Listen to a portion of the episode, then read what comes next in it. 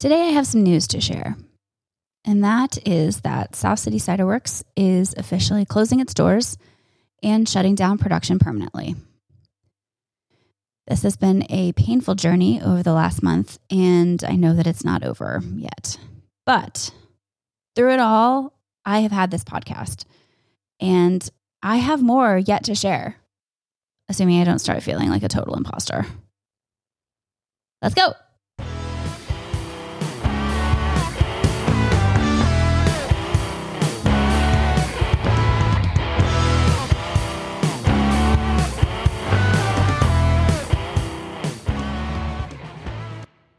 Hello.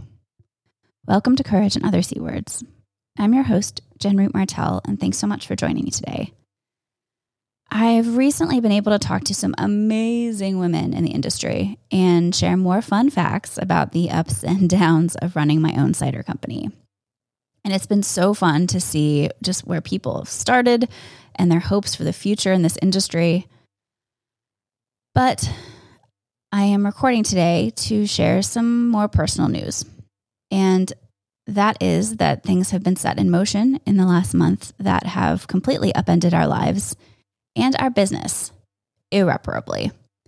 And I have been really loath to talk about it on this platform and really on every platform and with anyone, anywhere, and friends and colleagues. And it's just too painful to go into full detail at the moment. But someday, I am sure I'll sit down and try to put pen to paper to spell out the steps it takes and the emotions that you go through when you have to close down a company, your company, your baby. But for now, the wounds are just too fresh, and I still have tons to do to finish the work. So that will come at some point. And all of this is occurring because on a lovely Sunday afternoon in mid August, we were told out of the blue that the merger that we had put our faith and energy into had in fact fallen through because people on the brewery side just refused to sign the paperwork. And I I was left with a cidery that no longer had a home. And honestly, no resources and no more energy to pack it up and move it somewhere else so that we could start all over again. So, for this reason, within a week of the call, we had let the whole team go. And within a month, Alex and I had been to California and are now back after spending four full days tearing things down, selling everything off, and watching the cider literally drive away down the road.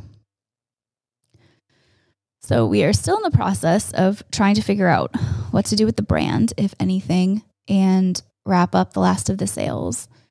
And just more generally, trying to decompress, I would say, from one of the greatest traumas of my life. But we will do all of that in due time. And so much has been done in those four days that I, I at least feel good about like where things are right now and how we left everything. I do really have to send a huge thank you to the cider community in Northern California for their amazing support during this really trying time and their willingness to take all of my bins, my hydrometers, and pieces of equipment that we have just accumulated over the years.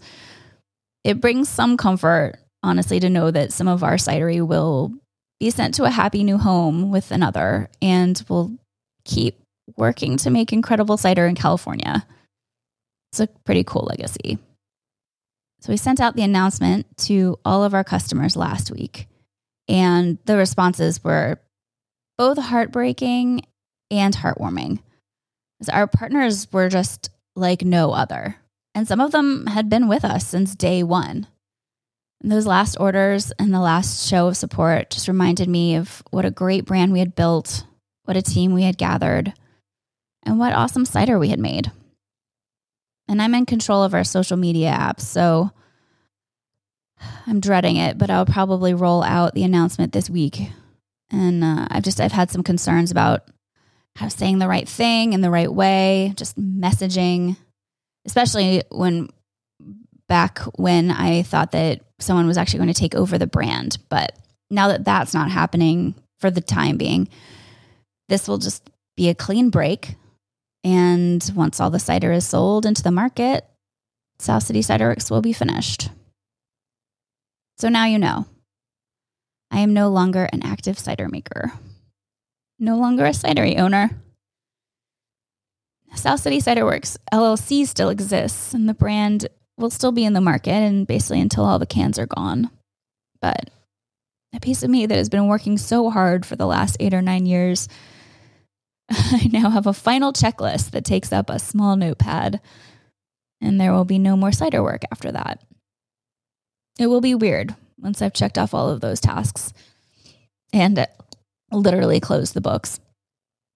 The cider company was just so much of my identity for so long that I struggle with seeing what the future holds for me. But I also know that starting a cider enterprise in Maine is completely out of the question unless I want to say a hard goodbye to my marriage. and I'm honestly not sure the industry needs someone like me right now. We're all just barely making it, piling debt, a competitive market. Consulting might not make a whole lot of sense, but I'll look into it. Luckily, I have a little girl who is now walking, running more like, and just into everything, especially her grandparents' garden. So being a mom right now, that's that's a pretty easy sell for me. At least now she doesn't have to share me with a company where really 80% of my brain was unfortunately always somewhere else, worrying about the team or ingredients or bills or sales or the next call that I was going to get that something or someone broke themselves. And through it all, I've thought about this podcast a lot. After being unsuccessful at booking a couple of brewers over the summer for interviews because just everyone is swamped or has COVID or has no help, I actually signed up for a Podmatch platform to see who else I might be able to talk to. It turns out, unsurprisingly, there are a lot of amazing women out there who have lessons to share, resources to promote, and advice. They're entrepreneurs, motivational speakers, mothers, wives, businesswomen. And there are so many who have toiled in other careers and are willing to share their stories. And though I know different industries, they have their own jargon, they don't intersect, they don't usually know what the other's talking about there does actually seem to be just this common language that we as women in male dominated industries have used and very unfortunately common experiences that we have shared. And now I think it's time for me to branch out and for us to hear from others in order to advance the conversation that we have been having on this podcast for almost two years now. So, Though I have come to the end of my entrepreneurial journey, for now at least, sorry, Alex, I feel like there is still space for me to keep going with this podcast. And at first, I thought I should, like the company, just shut the whole thing down because I was dealing with a massive imposter syndrome of sorts and really struggling with the idea of who would even want to listen to a business podcast from someone who just went out of business. Though I still hold that I lost my business, not failed it entirely. But that's another story. And what it comes down to is this podcast has been so therapeutic for me over the past two years. During really the hardest time that small businesses have managed through in probably the last half century. And I feel like it can continue in that way into the next few years as I tackle other aspects of business and even cider and just other things. Because I still can and I still want to talk about running an alcohol business. I want to talk about bringing in resources that could be helpful for other entrepreneurs that I might not know enough about myself. I want to highlight more women in cider and across other industries and share what their challenges and successes have been.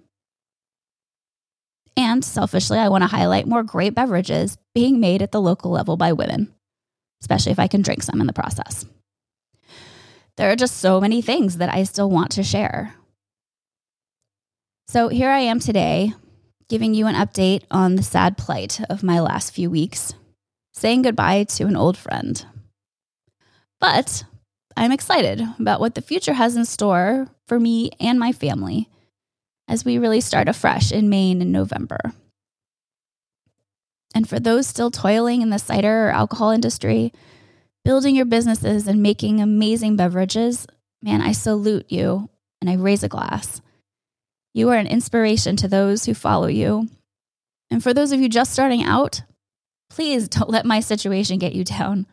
There are so many ways to make it work and keep things going. We just weren't able to this time, given the circumstances. And I look forward to seeing all of the amazing things that our compatriots in the industry are able to do over the next few years, working their way out of an awful pandemic and adapting to the changing markets and, unfortunately, sometimes changing tastes. It's an exciting and stressful time, and I raise my glass to you as well. And most importantly, thank you so much for staying with me to this point. I've so appreciated the support and the feedback from my listeners.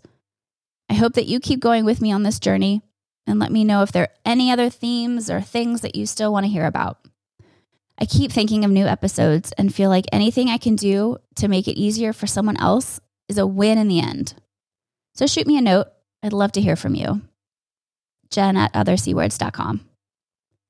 And in the immortal words of Eddie Izzard, I'll keep gigging because I quite like it. And that's a wrap.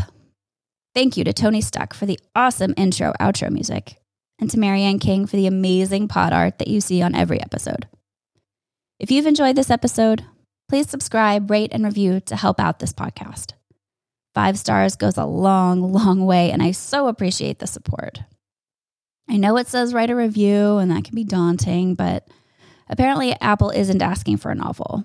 A simple, hey, what's up? Cider is awesome that would be more than fine. And for more information about me and this podcast, visit us online at othercwords.com. Talk to you soon. And thanks so much for joining me today.